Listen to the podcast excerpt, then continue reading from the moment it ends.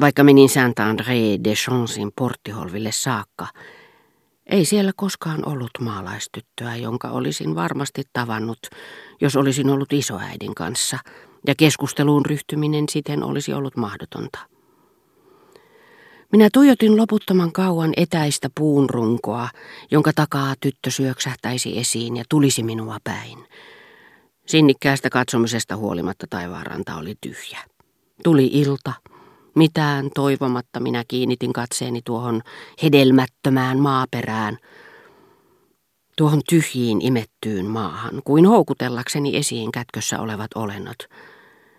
Enkä minä enää riipinyt iloisena, vaan raivoissani rusään villin metsän puita, joiden välistä ei ilmaantunut elävää olentoa sen paremmin kuin maisematauluun maalattujen puiden välistä, kun minun, vaikken kyennyt jättämään asiaa silleen ja palaamaan kotiin ennen kuin olisin puristanut syliini naisen, jota niin olin kaivannut, kuitenkin piti lähteä kävelemään Combrayhen päin ja myöntää itselleni, että yhä heikommaksi kävi mahdollisuus, että nainen olisi ilmaantunut tielleni.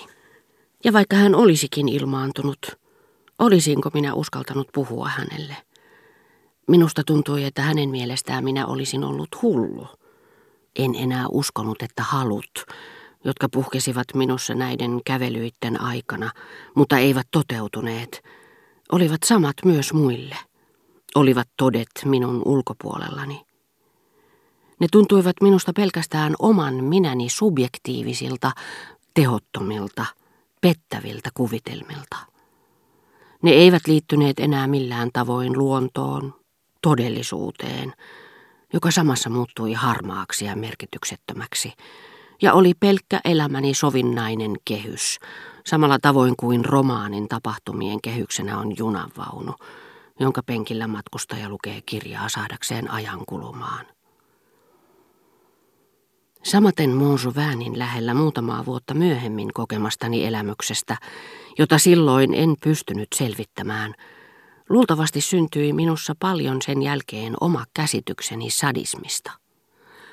Myöhemmin käy ilmi, miten tämä elämys aivan muista syistä osoittautui tärkeäksi elämässäni. Oli hyvin kuuma. Vanhempani olivat joutuneet lähtemään jonnekin koko päiväksi, ja he olivat sanoneet, että saisin olla ulkona niin myöhään kuin halusin. Ja kun olin kävellyt Montjouvainin lammelle saakka, jossa mielelläni katselin tiilikaton kuvajaista, minä olin käynyt pitkäkseni varjoon ja nukahtanut tiheikköön rinteelle talon taakse, sinne missä kerran olin odottanut isääni, silloin kun hän oli mennyt käymään herra Vinteulin luona. Oli melkein pimeää, kun heräsin. Ajoin nousta, mutta silmiini osui neiti Vinteuil. Sikäli kuin saatoin tuntea hänet, sillä minä olin nähnyt hänet vain harvoin Combrayssa, ja silloin kun hän oli vielä lapsi ja nyt hän alkoi olla jo nuori nainen, joka ilmeisesti oli juuri tullut kotiin. Näin hänet suoraan edessäni, muutaman senttimetrin päässä, samassa huoneessa, jossa hänen isänsä oli jutellut minun isäni kanssa, ja josta neiti Vinteuil nyt oli tehnyt itselleen pienen olohuoneen. Ikkuna oli raollaan, lampussa paloi valo. Minä näin joka liikkeen, jonka hän teki, mutta hän ei pystynyt näkemään minua. Mutta jos olisin lähtenyt, olisin rasahduttanut oksia, hän olisi kuullut ja olisi voinut luulla, että minä olin asettunut sinne häntä vakoilemaan.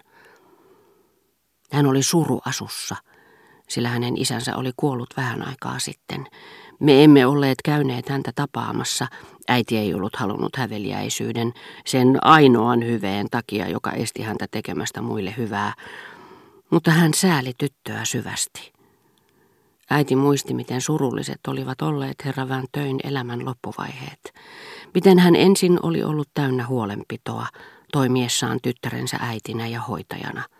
Sitten täynnä tuskaa, jonka tytär oli hänelle tuottanut. Hän muisti, miten piinatun näköinen vanhus oli ollut viimeisinä elinvuosinaan. Hän tiesi, että herra Vinteuil oli jättänyt silleen kaikkien viimeisten vuosien töittensä puhtaaksi kirjoittamisen. Me arvelimme tietenkin, ettei noilla vanhan pianonsoiton opettajan entisen urkurin kappaleilla ollut juuri mitään arvoa, mutta me emme halveksineet niitä, koska ne olivat olleet niin arvokkaita tekijälleen, tärkeintä hänen elämässään, ennen kuin ne uhrattiin tyttären hyväksi. Ja suurimmaksi osaksi niitä ei ollut edes merkitty paperille, ne olivat hänen muistinsa varassa. Joistakin erillisille liuskoille tuherretuista oli mahdotonta saada selvää, eikä niitä tultaisi koskaan tuntemaan. Äiti ajatteli myös toista, paljon katkerampaa kieltäymystä, kunniallista ja arvostettua tulevaisuutta ei herra Vinteuil enää ollut voinut ajatella tyttärelleen.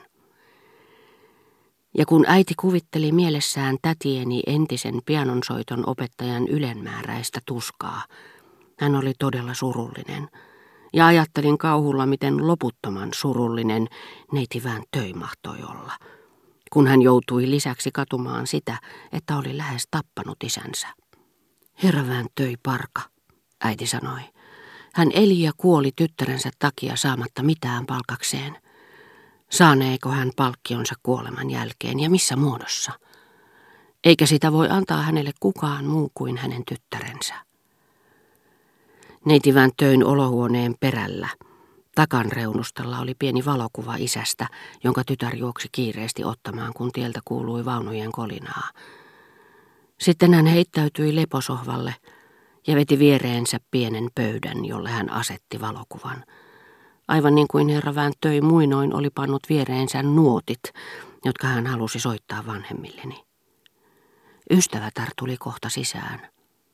Neiti Vinteuil tervehti häntä nousematta, kädet pään alla, ja siirtyi sohvan toiselle laidalle kuin tehdäkseen ystävättärelle tilaa. Mutta heti kohta hänestä tuntui, että ehkä se olikin toisesta tungettelemista. Hän ajatteli, että ystävätär istuisikin ehkä mieluummin kaukana hänestä tuolilla. Hän tunsi olevansa tahditon.